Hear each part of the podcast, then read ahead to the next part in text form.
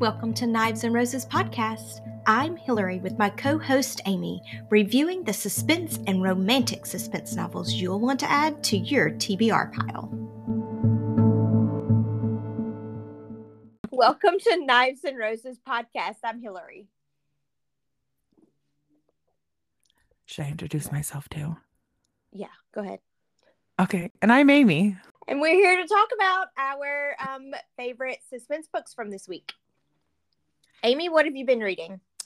I have been reading The Cry in the Dark by Jessica Patch, and it has been intense and delightful. What have you been reading?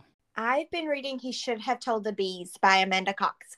And it was suspenseful, um, but more thoughtful, thoughtful and um, heart rending, perhaps, than suspenseful and scary like Jessica's books can be. Well, it would be hard to top the suspense that I read this week. I know that. But there are different types of suspense and different types of tension, and all of them are important in their own way and in their own time. So I'm sure it was still a delight. Um, who was your favorite character in the book? Um, so Fern was my favorite character, and Fern is introduced because there's there's two main characters, Beck and Callie. And Beck is taking care of the farm. Her father's just passed away, and she goes out to take care of the bees. And this child shows up and introduces herself as an alien from another planet. Oh dear. And um turns out her name is Fern and she has created this entire make believe world and she becomes Beck's best friend and Beck takes time with her and shows her how the farm works and she also becomes Beck's protector. And I just love her because she, like any 10-year-old child she says any and everything that she thinks about and she adds a little bit of comic relief but she's also such a loyal friend uh, and i just i just love fern. Beekeeper beckett walsh is living her dream working alongside her father in their apiary until his untimely death sends her world into a tailspin. She suddenly finds she must deal with a new part owner of the family business one who's looking to sell the property. Beck cannot fathom why her father would put her into the position to lose everything they built together when Callie Peterson is named in the trust of a man she's never heard of, she's not sure what to do. Her fledgling business has just taken wing, and her mother has re entered her life, asking for help getting into rehab for her lifelong substance abuse issues, making Callie's financial situation rather precarious. She's sure she has no right to someone else's farm, but the money from the sale could solve her problems and give her the stability she's always craved. As these two women navigate their present conundrum, they will discover a complex and entangled past full of secrets and the potential for a brighter future for both of them. So it was a it was a great book and Beck and Callie uh, struggle with what their relationship is and why uh, Callie is named in the trust of Beck's father. So after he passed, he had a trust, and Beck was expecting to inherit the entire farm because she's an only child. Oh. But when they actually get to the trust, Callie has also been named as co owner with Beck in the farm. And they have no idea why because Callie has no idea who this man is. And and that's what Callie's struggling with is does she continue to aid her mother, come to her defense and and help her with the cost for rehab one more time or does she let her mom deal with the situation that her mom has gotten herself into? Yeah. Because at this point, Callie is in her early 30s. So you're not talking about even a teenager. No. It's been going on for three decades. Her mother has been struggling. Well, and to watch that, and if there's always somebody helping her out and saving the day with money for rehab, right. it's not like there, it's not like her mother has a lot invested in it. So it's right. easier for her to not stick with it, I'm sure. And it's one of those things, I guess, unless you actually care for yourself, you're probably not going to care just because somebody else put you in rehab. And she, so in this situation, her mother's been in and out of rehab for years, but her mother, this time it's her choice and her idea to go to rehab. So that's that's one of the reasons that Callie is kind of hopeful that this yeah. is gonna work out differently is because her mother actually wanted to go to rehab this time. Yeah, that would be a huge step. And was was really interested.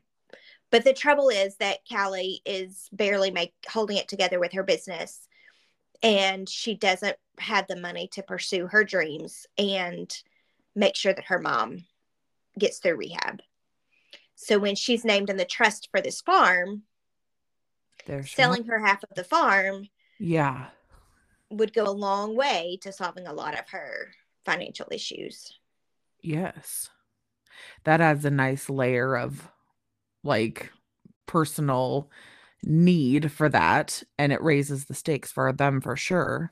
And you Right. said there were two quotes. What was the other one that you Uh, so the other one, and I don't have the exact quote, but it was more of a story that Beck, in the very end, Beck tells Fern because they talk about bees. And she tells Fern that bees are wild creatures. They go out into a world of predators and pesticides and other dangers, and we can't keep them safe forever. We're called beekeepers, but really we just do the best we can to provide them a good home that they come back to when they're able. And when I heard that quote, that resonated with me so much because my oldest child will turn 18 in just a few weeks and will graduate from high school. And I just thought, well, isn't that parenting? Yeah. Um, not that we're raising wild, creatures, but we're not Well, hopefully not. to keep them safe always. Yeah. Like we're we're called to take care of them and protect them as best we can. Um, but eventually they do have to go out into the world Mhm. and there are predators and there are pesticides and we try to keep them as safe as we can from those dangers in the world provide a good home for them to come back to when they're able Those are good, good quotes. It does sound like both Beck and Callie are grieving um different things. yes But I mean, were their grieving processes similar? Were they different? beck struggles with agoraphobia Mm. so her grieving process is to hold on to things So um, she's a bit of a hoarder then. She well she just doesn't want things to change. Oh. um, and she's struggles with the emotion of grief and doesn't allow herself to show that because she's afraid that once she shows that that grief and that emotion that the panic attacks will set in. And callie stuffs the emotions down and try they both they both stuff emotions and try not to deal with the emotions. Uh, callie has had to be the strong person for so long with her mother that she's never really taken time for herself to grieve over her mother's relationship, over the life that she missed out on because her mother, she and her mother traveled a lot and her mother didn't have stability. Yeah. So she's never really allowed herself to grieve. So they they str- they deal with it in similar ways because they stuff that grief down, but then in different ways because Beck goes out and works in the farm and uh, Callie goes and sees a counselor. Definitely very different ways of working through things. And were you able to figure out how Callie and Beck were connected before the author revealed that to you? but then there was still another piece of it that was really a surprise. And it was a surprise to Callie too, because I, Callie wasn't completely sure about how she and Beck were connected as well. Well, Callie and Beck, neither one knew how they were connected. Yeah. What would you say your biggest takeaway from the book was? Relationships, because they both, both Beck and Callie held a lot back and did not connect with people.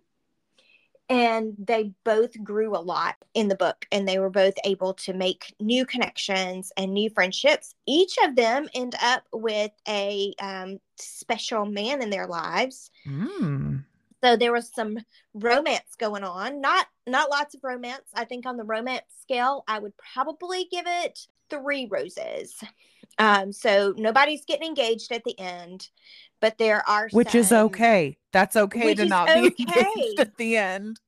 there are there are some friendships developing and some kind of slow burn romance and it's a sweet romance it's a sweet romance uh, so i i really appreciated that Well, that's good. And as far as the knives aspect goes, on the knives aspect i'd probably give it one knife i'm not even sure that i would count uh beck's father who died as a dead body because you don't see a dead body he's already passed when the book starts Yeah. But there is suspense. So not not lots of dead body suspense. So maybe two knives. I'll I'll adjust that. I'll give it two knives on the suspense end, um, but it's a different kind of suspense than dead body suspense. Okay. Well, it sounds like definitely a book worth reading and one that I will be keeping on my TBR pile because it is on there. Oh, good, good. Well, tell me what you thought about Jessica's book because I read it as part of her launch team and I love her work. It was good. It's the first one of hers that I've ever read. I will um just read the back cover copy so that okay. we can have the full effect. It says, Deep in the Kentucky hills, three women have been found brutalized and murdered. But the folks in Night Holler have their own ways and their own laws, and they're not talking.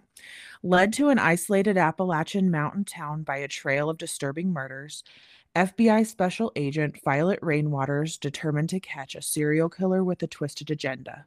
With locals refusing to reveal their secrets, Violet's only ally is Detective John Orlando, but even John has an ulterior motive. He's convinced this case is connected to his wife's murder. As they dig deeper, Violet uncovers a link to her own unresolved past. For years, she's worked the cold case of her mother's abduction, which had led to her birth. The need to look into the eyes of the sinful man who fathered her consumes Violet. Until she can, she'll never have peace because she's terrified she might be exactly like him. In this chilling novel, when the present collides with Violet's mysterious past and John's tragic loss, they must unravel the warped, sinuous connections before the killer strikes again. But solving the case might not be nearly as terrifying as the possibility that Violet's finally found her roots. So, what what did you think what it what made this book unique because i know you said that um that it was a little what it was the word you used terrifying or suspenseful? Yeah it was it was that good kind of terrifying that it kind of sticks with you. I did listen to it i didn't read it okay. um but and it also helped that whoever the speaker or the narrator for the book was was really good and that makes a huge difference too huge but difference. um it was just it was very action packed and i liked that mm, i i really liked being able to see into the villain's point of view and just since he was a religious like it was like religious things that drove him to do what he did. And I just think that's very interesting because I don't it doesn't get talked about much in Christian fiction, I don't feel like. But like look at what's his face? What's that guy's name with the Kool-Aid? Jim Jones.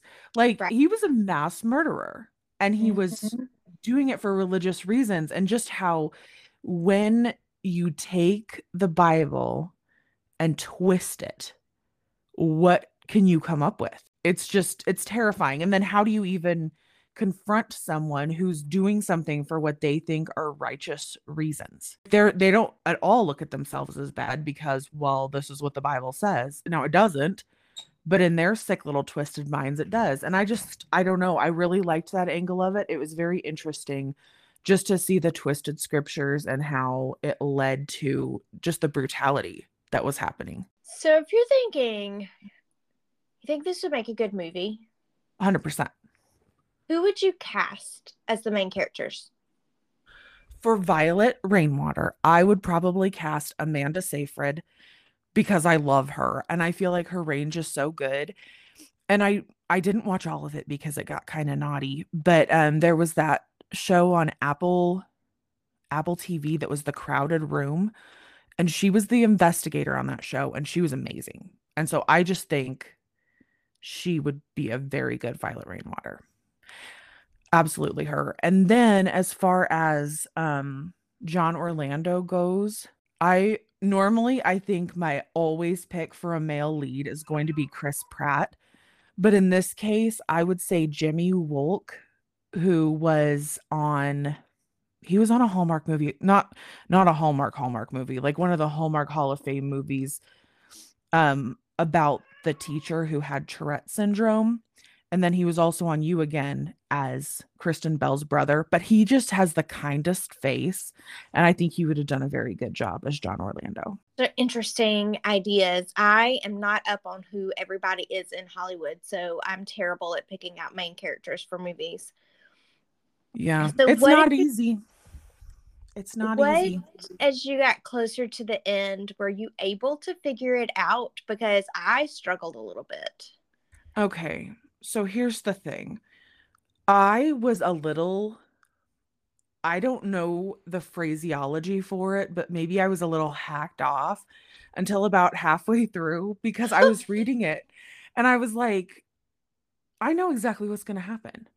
I know exactly what's going to happen because it felt to me very similar to Psycho. And I, Alfred Hitchcock is my main dude. Like, I love that man. And so I've watched Psycho a lot. And so I'm like, I know exactly what's going to happen. I know. And then I got to the end and it was nothing like I thought was going to happen in the best possible way. And it, I did not see the end coming. Not at all. It was wonderful that's yes i i agree and that's what i love about um, jessica's work and there is a previous book to this one with some of the main char- other main characters in there. Okay. And it's it's one. good it is good as well. I think um the one that you just read is probably a little more suspenseful than her first one uh and she has another one the Garden Girls that is coming out in April, and I missed the deadline to be on the launch team for oh. it, and I'm really sad. Uh, but uh, maybe when it comes out in April, we can have Jessica on our podcast. We should, because I know I'm going to read that book. I'll probably read the one be- to that was previous to this one too. But I've seen yeah. the cover of the Garden Girls, and it's delightful in the most creepy way possible. Right. Yes. And Jessica is a very kind person. She just writes really creepy books. So well, you know, that's good to know. Usually it's the kind ones you've got to watch out for. It's the kind ones that you have to watch out for. That is yes. it. That is it. Um so what are you reading next? Next I will be reading The Lost Lost Boys of Barlow Theater, I believe it's called by Jaime Jo Wright. Okay. Oh, I love Jaime Jo Wright too. Yes. I don't know her personally, but I do love Jaime Jo Wright's work. Um, I forgot to ask you what what's your scale of roses and knives? Okay, knives. I've got to say four because it was it was intense. The action was building the whole way through, and it just felt like I don't know, like it felt like there was a ticking clock, and like seriously, we've got to figure out what's going on, or we're all going to die. And so it would be a four for sure for the knife count. As far as roses go, I I mean, let's just be real about this. It was printed by Love Inspired. We know what right. we're getting into. so I say there's probably four for romance. And I will say, I am, as you all know, I am not romantic at all. But it was well done in that they already knew each other from before. So it's not like, oh my word, I just met this person and we're getting married. And so I appreciated that. And it wasn't like over the top gross. Like I get really skeeved out when it's like he's just staring at her. There's a book I read one time. There's a child seizing on the ground and they're just looking at each other's hair. And it's like, for one, why hair? And for two, what is happening to this kid right at y'all's feet? Maybe we should do something about that before hair gazing. But this wasn't one of the hair gazing books, so I was very appreciative of that. So four and four. Four and four. Um, yes. that that puts it right up there at the top for our um books. It's got everything we're looking for. Yes, it well, yes. I don't mind a solid zero on the rose scale, but I I can tolerate a well done rose here and there. Excellent. Yeah. Excellent. What are you reading um, next? I am gonna read One Little Lie by Colleen Cobble. Oh. Um I love Colleen Cobble too. Is that how you say your, say your last name? Is it I- Cobble or Cobble? I think it might be Coble, but I could be wrong. I don't know. Phonetically, it should be. I don't know. It's been a while since I've taken font. Sorry, Colleen. I just got your last name. We love you so much. If But she happens to listen to our podcast, so yes, whenever she listens to us, because we're going to be so famous. But I will say, I've read that book and it was awesome. So you are in for a treat. Oh, excellent. Um, I love her books, and it looks like there's several in this series. Yes. And they're so all that good. should be fun. Yes, it that will be be- wonderful. Uh, You'll have a lot to look forward to as you s- sit at home with all the snow surrounding you. I know. Um, and with any luck, maybe uh, I'm gonna look into an Audible book as well because I do like to listen to books on my drive into work. Mhm. Um, I don't expect to be driving into work a lot this week because of the six inches of snow that we are expecting tonight. But we'll we'll see what happens. But I should have some time to read this week. I'm looking forward to that. That will be good. It'll be good. Good way to take that time. Good way to spend that time. Yes. Yes. Yeah. We'll be productive and spend it reading. All right. Well, I guess until next time, um, I'm Hilary Hamblin, and you can find me on Facebook at Hilary P. Hamblin, and that's Hilary with one L. And my website is hilaryhamblin.com. And you can look at any of the other books that I've reviewed on my blog or on social media. And you can check out our snow pics from this week on social media too. And I am AD Lawrence. You can find me on Instagram at a.d.lawrence. No, not dot. A dot D dot Lawrence underscore author. Or Facebook, I'm just AD Lawrence. So not a lot of punctuation. And my website is adlawrencebooks.com. I will be having a newsletter come out for the first time in way too long. So if you want to subscribe to that, there are some fun downloads that come along with that too. Oh, fantastic. I forgot. I do also have a, a newsletter that people can sign up for, and I have a devotional that is a download that comes with that. Sounds good. Plenty of fun stuff to find on our websites. Come check us out.